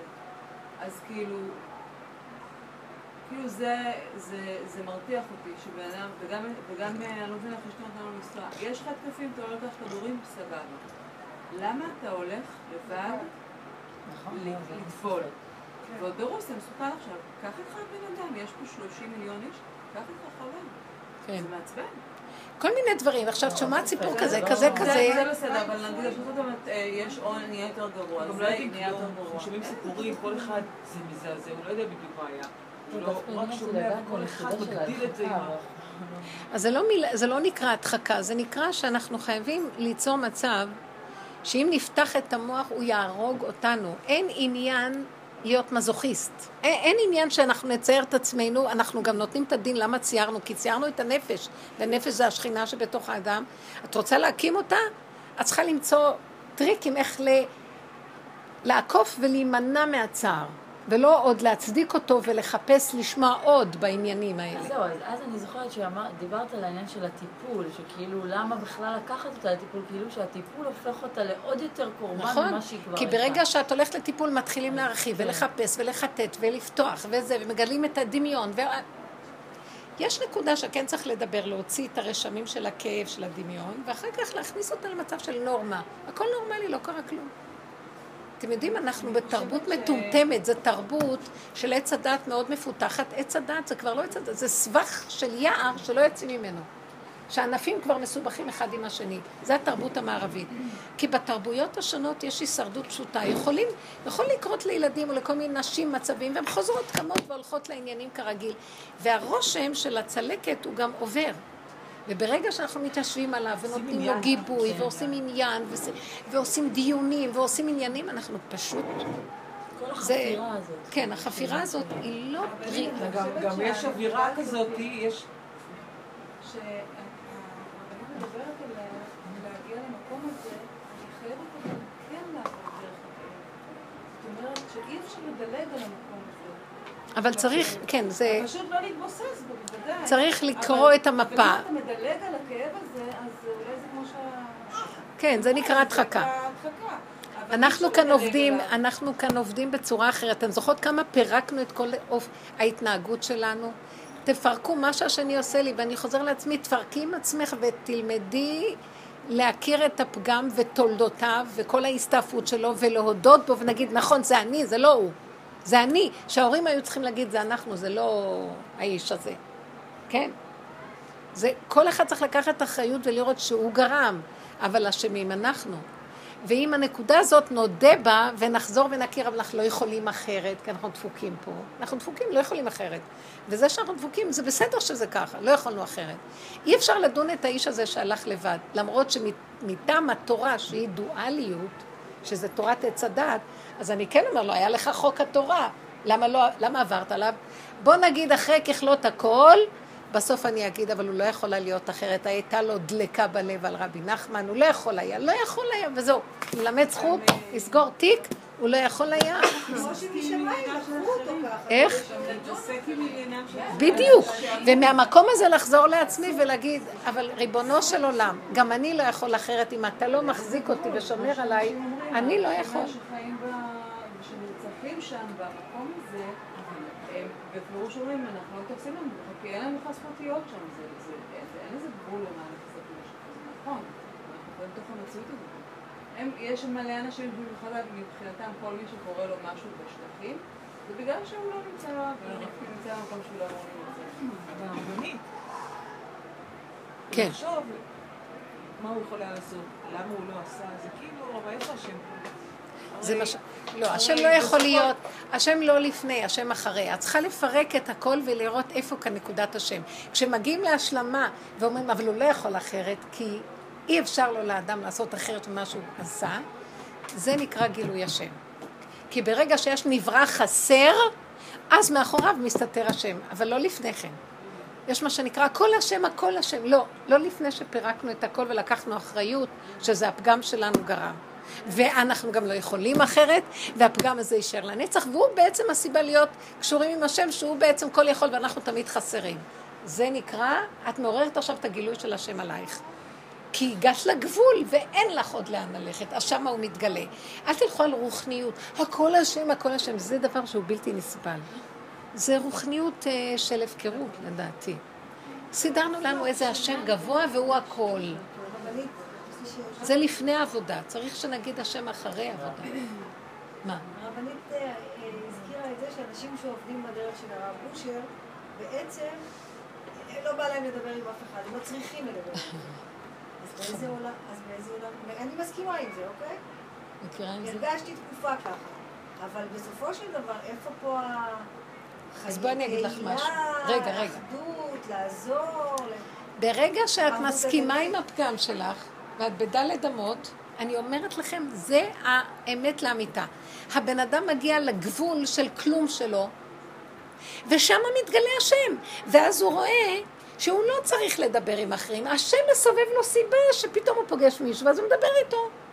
זה לא שהוא יוצר תוכנית של דיבורים, כמו שהטיפש מי שהולך ופותח שיחה. מה נשמע? איפה את, מה את עושה? שמה?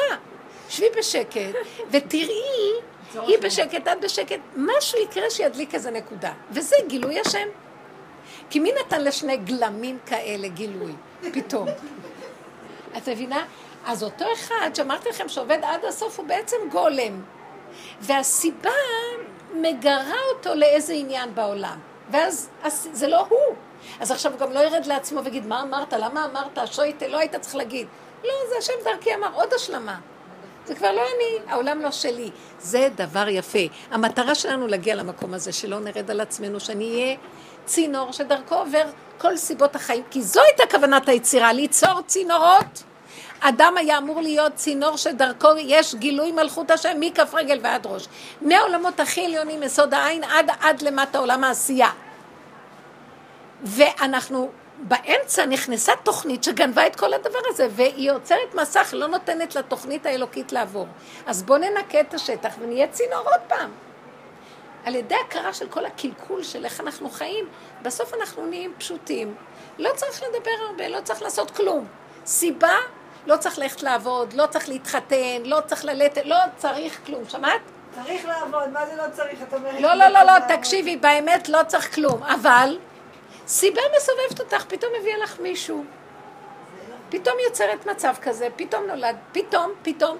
יש מצבים וזה לא שלך. את יודעת, אצל רב אושר, אני... זה דברים לא פשוטים. הילדים לא היו שלנו. הוא אומר, זה לא שלכם. הבעל. מה, הוא היה אומר לי, מה לך ולא? שמעתם? מה לך ולא? מה הקשר? מה? מה, מה הטענות? כאילו, הוא סיבה בשבילך להיות קשורה עם השם, הילדים סיבה, הכל סיבה, וזה, ואז היסוד שייך להשם, והוא נותן לך להשתמש כסיבה להתפתחות האישית שלך, שדרכו תחי קשורה עם השם. אבל מה עשית אותו שלך? מה עשית את הכל בעלות שלך? תתקי עם זה, את יכולה לנהל את זה? אנחנו עושים את עצמנו איזה בעלים גדולים, ואנחנו לא מסוגלים כלום. זה נקרא עבודת הבעל. נכון? היו עובדי עבודה זרה שנקראו עבודת הבעל. הם היו בעלים על הכל. לא, אין כלום, וילכו אחרי הבעלים ויהבלו. בשביל מה? הכל פשוט, נקי. אז אפשר כן להתחתן, אבל שימו לב, מישהו מתחתן, ישר יש לו חוגרת צינור, ושמה את הרגל, ויש לה על מי לדרוך כבר. היא כבר יש לה שליטה ויש לה בעלות על משהו. בתת הכרה של כל הנשים רוצות להתחתן, כדי שיהיה להם על מי לשלוט. זה פשוט. שימו לב, איזה הרגשה של ביטחון יש לאישה כשיש לה כבר חתן. קודם הייתה עלובה כזאת, מחפשת מי רוצה אותי. פתאום יש לה עכשיו אה, ביטחון, יש לה כבר אה, עניינים. לא-. איך זה? לא... אה, הוא הפוך. גם לא יש. אני דווקא יודעת שמרוקאיות הכי הרבה שולטות, לא? אה, הוא גם יש לו אופי כזה. חמודה. כן. איפה המושג של הרצון? של הרצון? הוא... אה, יש בו המון תראי, אם את בתוכנת עץ הדת, הכל מתבלבל. אנחנו צריכים להבין שהרצון הוא שייך בעצם ליסוד העליון. הרצון זה העולם הכי גבוה, יותר גבוה מהמחשבה. אחרי הרצון באה המחשבה. אז הרצון הוא שייך להשם. עכשיו, בדמיון של עץ הדת אני חושבת שזה הרצון שלי. ואז אני כל היום רצה עם רצונות, וואו, וזה זה עולם, עץ הדת נהיה כל כך מסובך, שכל היום מפגיזים אותנו כמו זריקות בוסטר של רצונות, בלי סוף רצונות. אנחנו רצים להשיג את הרצונות. וזה סבל מאוד גדול. באה משנה, פרקי אבות, ואומרת, בטל רצונך מפני רצונו, כדי שיבטל רצון אחרים מפני רצונך. בטל רצון אחרים מפני רצונך, כדי שהוא יבטל רצונו מפני רצונך. מפני רצון אחרים. זאת אומרת, יש מעגל כזה שככל שאתה מבטל את הרצון ואומר זה שלך, לא שלי, הרצון שלך נעשה. אז הצדיקים מגיעים למקום שצדיק גוזר והקדוש ברוך הוא מקיים, כי הוא ויתר על הכל. והעבודה שלנו צריכה להביא אותנו למקום הזה, שאת לא רוצה כבר, לא אכפת לך כלום. לא אכפת לך. כי מה שלא תעשי, חבל לך על הכוחות, חבל לך כלום. במילא עוד פעם, זה מעוות, לא יוכל לתקון. אז אין חדש תחת השמש, ומה יתרון לו לאדם בכל עמלו אשר יעמול תחת השמש? במקום הזה הבן אדם כבר לא מתייחס לרצונות כל כך ברצינות. כי הרצונות שלו מביאים אותו לכאבים שלו. אני ראיתי את זה. ככל שאני רוצה זה וזה וזה, אז הסיכוי שאם אני לא אשיג את זה, יהיה לי כאב. אם אני אשיג, אז אני גם כן לא יכולה אה, להימנע מהסיפוק והריגוש. ואם אני לא אשיג, איזה כאבים יש לי. הדבר והיפוכו הזה כבר גמר עליי. זה מאוד קשה. מי שמתבונן רואה איפה יסוד הסבל של החיים. כל קהלת, קראנו את זה בשבת חול המועד של סוכות, זה ספר שכדאי לעיין בו, כי הוא פשוט מדבר על הדרך. שאין כאן כלום, וחבל על הבן אדם. מה בסוף הוא מציע? סוף דבר הכל נשמע את האלוקים הרע ואת מצוותיו שמור כי זה כל אדם. תעשה כאילו יום כיפור אתה חייב, תעשה כי אין לך ברירה. כפו על היער כגיגית, זהו. אין לנו ברירה. מישהו שאל אותי להיוולד פה, לא ברור לי ולא זכור לי. יש דברים שאין עליהם בכלל אה, בחירה. כתוב ככה, ה, בפרקי אבות גם כן, זה כתוב.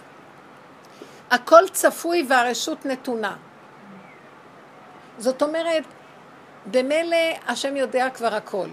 בכל אופן יש לך בחירה מה לבחור. אז מה? אם הכל צפוי, אז איזה רשות יש לי?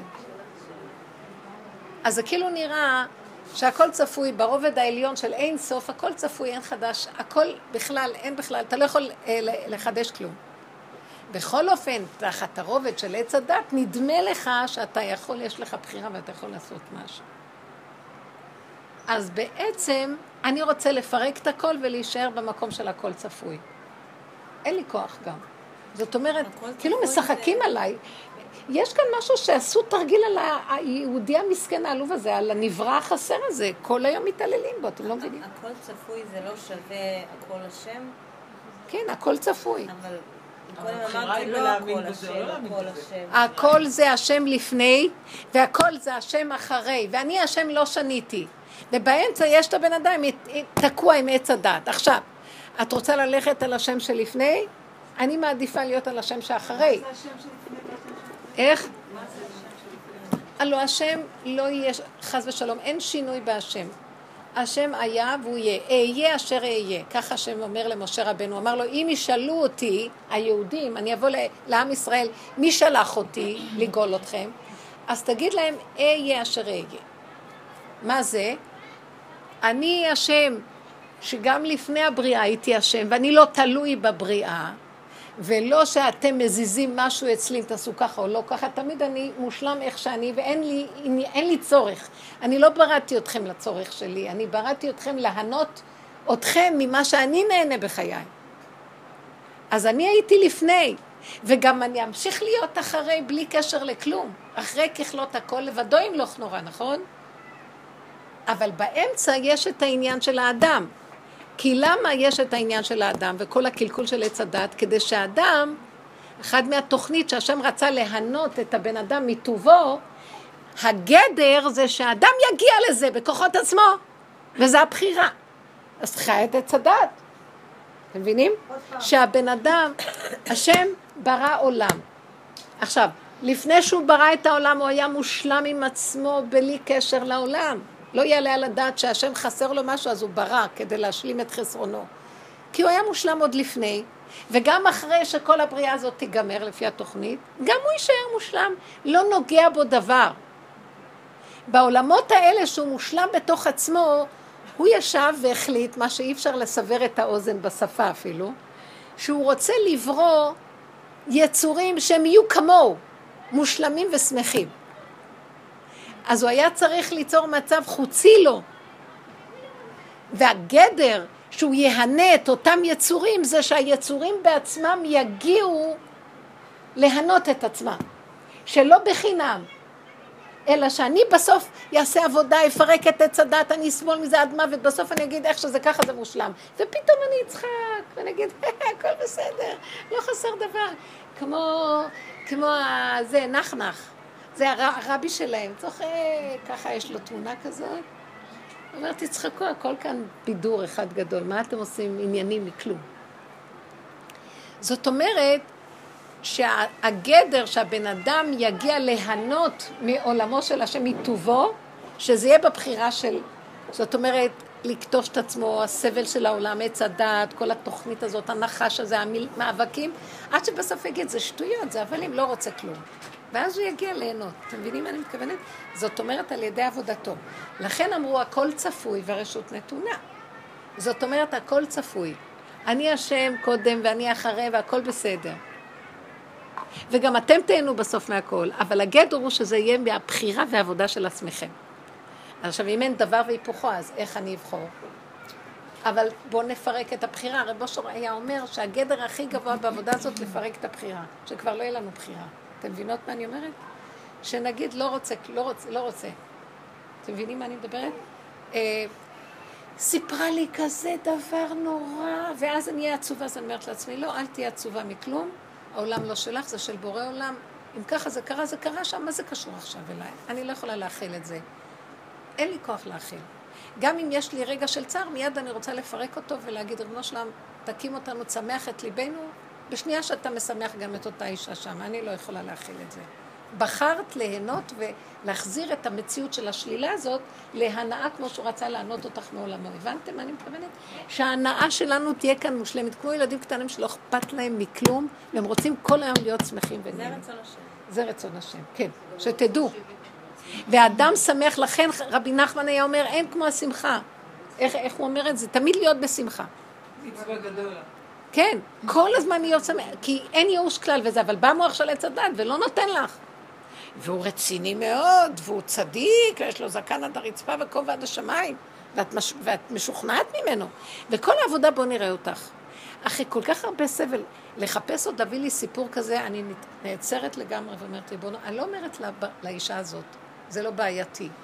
כי אין הדבר נשמע, בכל אופן אנחנו בתוכנת העולם. אני אומרת, ריבונו שלום, זה גדול עליי, לא יכולה להכיל, לא יכולה להכיל. אין לי אפילו עוד, אין לי, אני לא יודעת מה, אני אמבה, לא יכולה כבר להכיל אפילו עוד נקודה אחת של כאב, כן? הגעתי למקום שאני לא מסוגלת, לא מסוגלת. ואני אומרת לו, אל תביא אותי, אל תבוא את עבדך במשפט, כי לא יצדק לפניך כל חיים. אין לי כוח לסבול כלום, לא יכולה. אני רוצה להיות שמחה עם הרגע הזה כמו תינוק. מה דעתכם? השנה ככה נעבוד. שמעתם? אל תתנדבו לסבל הזה, כי הוא גם מזין את הגדלות של עץ הדת. המסכנות, והסבל, והמזוכיזם הזה, והתוגה והיגון. כן.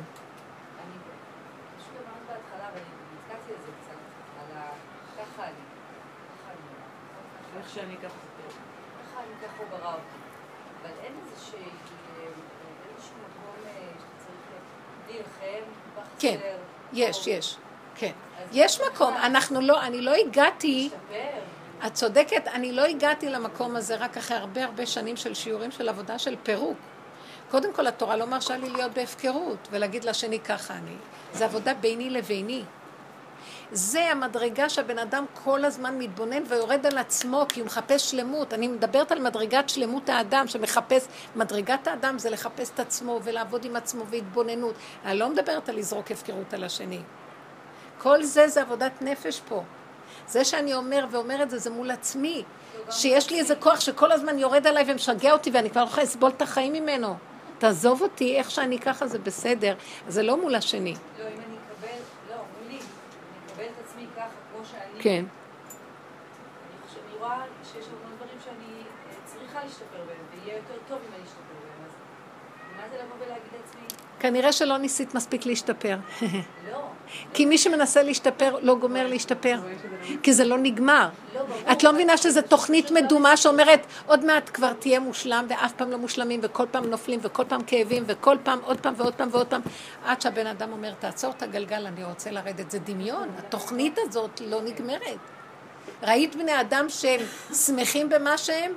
זה יש לו משהו, יש לו מנה, רוצה 200, ואין אדם מת וחצי תאוותו בידו. מדברת על עבודת מידות. כן, כן, כן, אני מדברת על המידות, את אותו עיקרון של חומר, שימו את זה במידות, אותו דבר, יש, יש כאלה שמחפשים חומר, ויש כאלה שמחפשים מדרגות בעבודת השם, גם זה שטות והבל ורות רוח.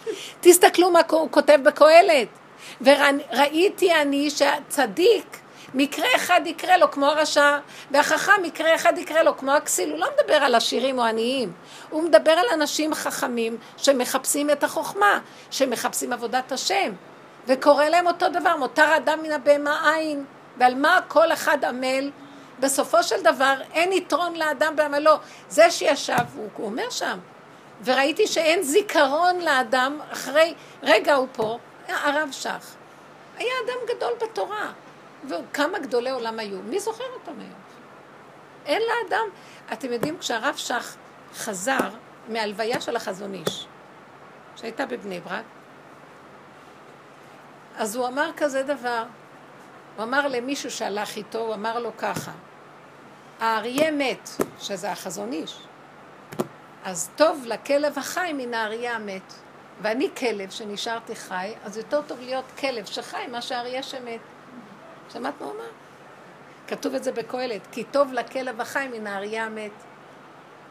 כי קהלת שואל שאלות עמוקות, והוא אומר, מה העולם הזה? יותר טוב הבן אדם, הגנגסטר הדפוק הזה, שהוא חי יותר טוב מהצדיק שהלך לאדמה ולא יודעים מה איתו בכלל. שמעתם? הוא היה אדם מאוד מאוד חכם, החכם מלא אדמות, שהוא לא סתם אמר דברים. כי הוא קלט שבסופו של דבר, כל התוכנה הזאת של תחת השמש והעמל והיגיעה והתחרות וקנאת איש מרעהו וכל הצער שאדם עובר, אין ממנה כלום. זה סתם דמיון. אנשים עמלים, עמלים, מה משיגים? השגת מדרגות, הוא היה אחד מגדולי הדור, אז מה עכשיו? כשאתה מגיע למעלה אתה יכול להגיד אני גדול הדור? מול השם מישהו יכול להגיד שהוא גדול? מה שלא תעשה תמיד תהיה קטן. אז מה אתה רוצה? זה אין סוף. אז מה אתה עכשיו רוצה? הוא חכם מאוד הקהלת. זה ספר של התבוננות בחוכמה, בדקות. הוא שואל שאלות עמוקות. שמה? שמה? הוא ביקש, הוא היה צעיר. הוא ביקש חוכמה מהשם, שייתן לו לב חכם לשפוט את העם. לב חכם ושומע לשפוט את העם, שהוא היה צעיר שרק קיבל את המלכות בגיל שבע. אך את הקהלת הוא כתב בסוף ימיו. אחרי שהוא עבר הכל וניסה הכל וראה הכל ומלך על ירושלים והוא אומר ומלכתי אני על ירושלים קהלת מלך בירושלים מלך על ישראל בירושלים. שזה לא מלך על איזה אומה או על איזה מקום. ישראל הם שלמות האדם בדרגה הכי גבוהה בעולם של חכמים. אז הוא מלך על העם הכי חכם והוא מלך על ירושלים שזו העיר הכי חכמה בעולם. אז הוא השיג את שיא החוכמה שיש. והוא אומר גם זה היה רעות רוח גם זה היה הבל ורעות רוח. כי מה, מה יתרון לו לאדם מהכל? והוא בסוף חוזר לפשטות, וזה הוא חוזר לדרך שלנו, רבותיי. תהיה פשוט, כי אתה לא יותר מזה. תהיה צינור גולם של השם, הוא לא ברא אותך להיות גדול. כמה שלא תהיה חכם אין סוף לחוכמה, וכמה שלא תרצה לעשות, איך אומר, ולא הצלתי מעיניי שרצו, כל דבר שהוא רצה הוא עשה. ובסוף הוא אומר, מה היה היתרון לכל זה? כלום. מה? תחשבי את על החיים שלך, כמה אכלת, כמה עשית דברים וכמה קנית, מה יש לך יתרון מכל מה שאכלת, מאכלים יפים, טובים, בגדים שקנית. אם תסתכלי אחורה, את אומרת, זה, זה הבל ורעות רוח. אבל זה גורם לאוזלת יד המחשבה הזאת. לא, כי את, מפר... כי את מפרשת את זה כאוזלת יד. מה הוא נותן לנו? מה הוא נותן מסקנה? הוא אומר ככה, תמשיכו לחיות פה, אבל תפרקו את הגדלות. מי אמר שצריך לקנות כל כך הרבה בגדים? ומי אמר שצריך כל היום לרוץ אחרי מעדנים ודברים מיוחדים? תאכלי פשוט לגוף, תתקיימי, ותהיי בשמחה עם הרגע הזה, ותכני את הראש להשם ותגידו, אתה גדול ואני לא. זה מה שהוא מציע בסוף. את האלוקים מרע ואת מצוותיו שמור, כי זה כל האדם. הוא מציע דבר גדול, הוא מציע את מה שאנחנו מדברים היום בשיעור. אין כלום, בשביל מה להצטער בכלל? בשביל מה להיות גדולים? בשביל מה? למה מה? לא לאכול מעדנים ולקנות בגדים פשוט? אין דבר, לא אכפת לי, אבל בתנאי שאם יחסרו לך מעדנים, לא תהיי בשיוורון. אין לי בעיה שתעשו הכל. הנקודה היא תמיד לחזור לגדר של אם יש טוב ואם אין גם טוב, הכל טוב וזה איך שזה ככה מושלם. הבנתם? זאת הנקודה שצריכים לעבוד עליה. ואני ראיתי בסופו של דבר, אז הכל בקטן מאפשר לך את המקום הזה. אם את הולכת בגדול, את הולכת לאיבוד. אז תאכלי בקטן משהו, תוציאי הכל קטן. הרגע הוא גדר מאוד טוב לשמור את המקום הזה, כי אם לא, הגדלות גונבת. וואו, קטן, הכל קטן, מתוק, קטן, פשוט. הפשטות היא מעלה מאוד מאוד גדולה. ואין אין מעלה יותר גדולה מהפשטות. מופשט. ככה הוא אומר, עיקר היהדות. ככה הוא אומר, עיקר היהדות היא פשיטות ופנימיות. אבל כמה צריך לעבור כדי להגיע לעיקר הזה? כי הת- התבלבלנו והלכנו לאיבוד לחלוטין. והמוח שלנו, הוא מסדר לנו. ולא רק אה, בעולם הגדול, גם בתוך עולם היהודי, כמה מדרגות וכמה חשיבות וכמה גדלות וכמה הישגים וכמה ידיעות וכמה הבנות. הכל הבל. שתעשה, תעשה לעצמך. וכל פעם שאתה גומר ללמוד, תגיד, עוד לא הגעתי לכלום מה שאני באמת הייתי יכול, ואני לא יכול אף פעם, ואין לדבר סוף. זה אין סוף. זה מביא את האדם להכנעה, לא לייאוש. כי באמת, בשכל הטבעי זה עושה ייאוש. כי הוא כל הזמן שואף להגיע למשהו, אז אם אין לו את זה, אז זה הפך של זה, זה ייאוש. אבל אנחנו לא מדברים על המקום הזה. לא רוצה לא את הגדלות ולא את... הכל איך שזה ככה, הרגע מושלם. משהו שאת רוצה להשיג ואין לך, אז אם זה מגיע בקלות טוב, אם לא, תרפו. תגידי, זה שלך ברור להם, אתה רוצה, תביא את זה עד אליי, אני לא יכול. אתם יודעים מה? תחזרו להיות כמו ילדים קטנים שלא... נ... לא... בואו נגמור את הסיפור הזה. אתם יודעים, דווקא דרך האנשים הפשוטים הכל יגיע עכשיו. כי החכמים לא יכולים להפסיק להיות גדולים. לא יכולים, זה כבר בדם שלהם. אנחנו הפשוטים יכולים בקלות יותר להגיד, בוא נהיה כמו ילדים קטנים, נהנה בקטן מכל מה שיש, נגיד לו תודה. ואיך שזה ככה זה מושלם. ומה יצא לי אם אין לי זה, או אני רוצה מדרגות? בשביל מה? זוכרת שפעם נכנסתי אצל רב אושר, והיה שם הגבאי שתמיד היה עובד במטבח, היו לו כל מיני גבאים שם. היה גבאי שהיה שוטף את הכלים, מסדר את הביצים, מבשל איזה סיר. ואחרי כמה זמן הכניסו אותו להיות המשמש הכי פנימי של רב אושר. כשאני באתי אמרתי לו, או, אמרתי לו, נהיית כבר, אה, עלית במדרגה. הוא הסתכל עליי ואמר לי, פה אין מדרג, מדרגות, באמונה אין מדרגות. כל כך פשוט.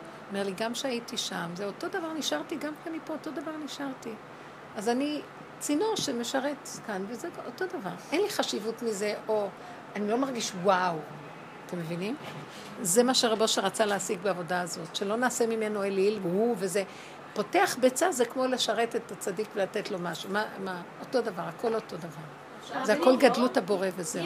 יש כאלה אנשים שאין להם את הנטייה כל כך להיות פשוטים. את לא יושבת בבית ומבשלת פריות, גם עובדת והולכת ומלמדת, מה אני אעשה? את חטאותיי אני אומר היום. אני אשמה שיש לי מוח של נחש גדול, וכמה שאני, את לא מבינה איזה סבל, ובסופו של דבר הוא מקטין אותי, הוא מאוד מקטין, הוא מקטין, מקטין, מקטין. מה זה? זה שעמום, אני מדברת גם על עצמי, אני... אבל בתוך, בתוך השיממון הזה אני אומרת לו, אבא, אני לא יכולה להכיל את השיממון, אז קח ממני את המוח של השיממון. כל דבר זה מוח, מוח זה הכרה. קח ממני את ההכרה, כי אם אני, אתה מוריד לי את ההכרה לפה, אז אני לא יודעת אם משעמם או לא. כשאני פה אז משעמם, נכון? כי המוח רואה שמשעמם, כי יש לו ככה שצריך לעשות והוא לא עושה את זה. תרדו כמו ילדים קטנים, תגידו, משעמם לי ילדים קטנים, אין להם דעת. הדעת עושה את כל הסבל של הבן אדם. לא אז לא. שאין לך דעת, קחי את המפתחות, תסגרי ותפתחי. זה החוכמה. הילדים של היום. ילדים, כי יש להם המון דעת, הרגו אותם, מסכנים. ומה עם כעס? מה עם כעס? תדברי על כעס, כי זה כאן זה פגיעה בבן אדם אחר. שם כל הזמן יש לי את הפלונטר, כי הכל טוב ויפה, אבל אתה פוגע בבן אדם אחר. אז למה אתה כועס? לא, למה אתה כועס? כי זה החיסרון שלך. איך אתה אז כשיש לאדם חיסרון? רגע, אם יש לאדם חיסרון, תדעו לכם, החיסרון שלנו, הוא צריך להיות לנו לעצמנו. אם הוא יוצא לשני, זה לא חוכמה. לא, זה, זה החיסרון. אני באמת, הזיהוי שאני מזהה, חושב, המקום הזה הוא מקום חסר, המקום, של הכעסנות, של ה... קודם כל ולא תראי, ברגע ו- שכעס, תחזרי לעצמך ותשלימי. ודבר שני, תבקשי מבורא עולם ש... שישמור עלייך. הכוונה, תהיי נבונה איך להתחמק מהאינטראקציות עם אנשים, מאחר ואת יודעת שיש את הנטייה לכעס. מבינה מה אני מדברת? יש לי שאלה בהקשר הזה של הכעס, אם אפשר... ל- אה? מהילדים. תזרקי אני את כל הזמן הילדים ממך. חוזר- חוזרת לזה. לא, את לא- ברור שאתה לא יכולה, את לא יש יכולה להימנע דוגמה. מלהיפגש איתם. את לא לא, יכולה להימנע מלהתמודד איתם. לא, אבל את לא צריכה את כל זה, זה גדול. את, את בגדלות. את לא חייבת להכין להם ולעשות להם ולהתמודד איתם. הם נמצאים ואת אז נמצאת. אפשר לתת וזה לא דוגמה חשוב אם זה מהיום? קטן או גדול. אפשר כן, לתת כן. דוגמה מהיום בהקשר הזה? כן. כאילו, אמרת אה, לקבל את הרגע כמושלם. אז היום, זו דוגמה אמנם ממש פשוטה ומפגרת כביכול, אבל... לא, זה לא מפגר כלום, הכל ממש... היום אה, רציתי לצאת מהבית לאחותי, ורגע לפני שיצאנו, אז הבת שלי החליטה שהיא רוצה לקחת איזה בובה איתה, והיא לא יכולה לקחת את הבובה, כי היא חייבת את הדבר הזה שלוחצים, והוצאנו את זה בשבת, כי זה מוקצה, ועכשיו צריך לחפש את זה. עכשיו, אני הרגלתי אותם שכל דבר שהם מחפשים, אני מוצאת להם את זה. עכשיו, אני לא סובלת את זה, ואני בתסכול נוראי מזה, כאילו, עכשיו, אחרי שמצאנו את זה, היא נזכרת שהיה היה לה גם סרט על הראש במוצץ. ועכשיו, כאילו, מצאנו כבר את זה, ואת זה היא מצאה בעצמה, כאילו, איכשהו הצלחתי כאילו לזה. אז עוד פעם הייתי צריכה למצוא את עצמי, מחפשת את הסרט המפגר הזה, סליחה, אבל הייתה מוצאת. טוב, תוך כדי שאנחנו מחפשים את זה, אז הבן שלי נזכר באיזה משהו אחר שהוא לא מוצא. בקיצור, אני כאילו נגנבתי, ואז חטפתי את הקריזה ואמרתי להם, כאילו, אני לא מחפשת לכם יותר כלום, ותיקחו את האחריות, הם קטנים כאילו, אבל קחו את האחריות על הדברים שלכם, ואני לא אחראית לחפש לכם, ואנחנו עכשיו יוצאים, ואם אתם אה, נתקעים על זה, אנחנו לא הולכים יותר, אנחנו לא הולכים לאביב ואיתי, לא משנה, לנגודים שלנו. התחילו לבכות וזה, וכאילו...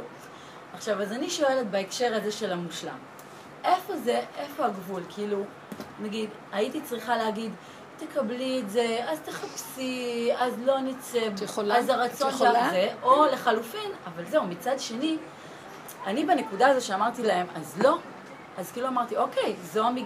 כאילו איפשהו אמרתי, זו המגבלה שלי, אני לא מסוגלת, כאילו הגעתי כבר לקצה שלי, ואני לא יכולה עכשיו לחפש להם, עכשיו הוא יזכר נכון, אז למה את מ... מתנצלת ומצטדקת? אני לא יכולה לא, שלא. אבל לא העניין של.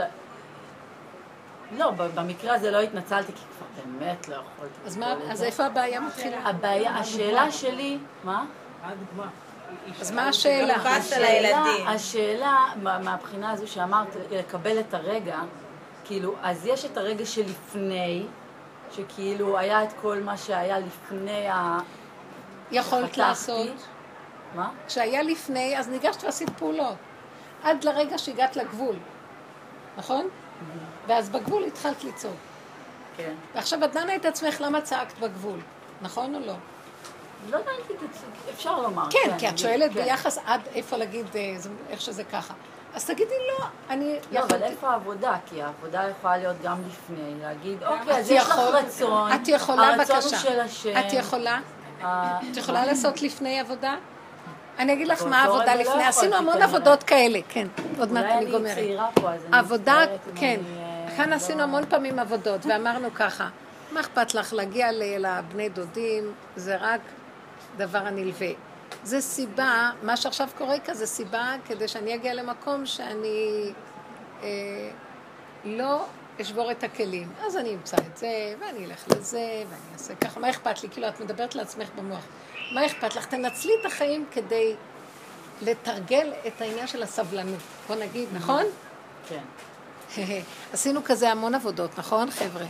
בסוף הגעתי למקום שמה שלא, מה שלא עשיתי בשנים, אני לא סבלנית. אתם לא יכולים לאתר לעצמכם את העבודה, בסוף אמרתי, אז אני לא יכולה. הגענו, הוא בדווקא לא נותן לי להיות מושלמת בסבלנות, כי אז הייתי עוד פעם שמה איזה כתר על הראש של שלמות. והוא רוצה תמיד להשאיר אותי חסרה, חסרה, חסרה, חסרה, שלא הולך לה כלום. ובסוף אמרתי, אוקיי, כי גם עם כל העבודות, שרב אושר היה אומר, הסבלנות זה ראש האמונה. וואי, איזה הגדרה, איזה פיצוץ. אבל לא יכולה להגיע לזה. אז ברור שהיינו מנסים להגיע לסבלנות. עד שמגיעים למקום שלא יכולים, כן, אני צריכה לנסוע, יש לי רכבת. עד שמגיעים למקום שגם זה לא, ואז משלימים. אז צעקתי גם צעק, בסדר. עכשיו אני בנקודה של אחרי. אחרי ככלות הכל, לא להתרגש מכלום ולהסכים שזה ככה זה וזהו זה. אם תשלימי עם הכעס שקורה לך, לאט לאט זה ילך וייעלם, כי השלמת וקיבלת, ולא ירדת על עצמך, ולא דנת את עצמך, ולא ביקרת את עצמך. למה לא עשית את זה?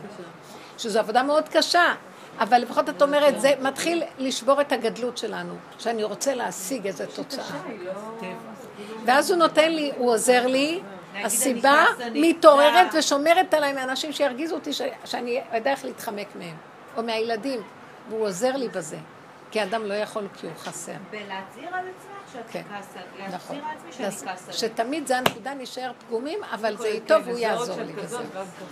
זה. עבודה אחרת מאשר שלמות המידות, שזה האגו של שלמות. טוב, תודה רבה לכם, אני פשוט צריכה להשיג אתכם. תודה רבה רבה, ובעזרת השם נתחדש. תעבדו על הנקודה של ההשלמה. תודה. ישועות, בשורות.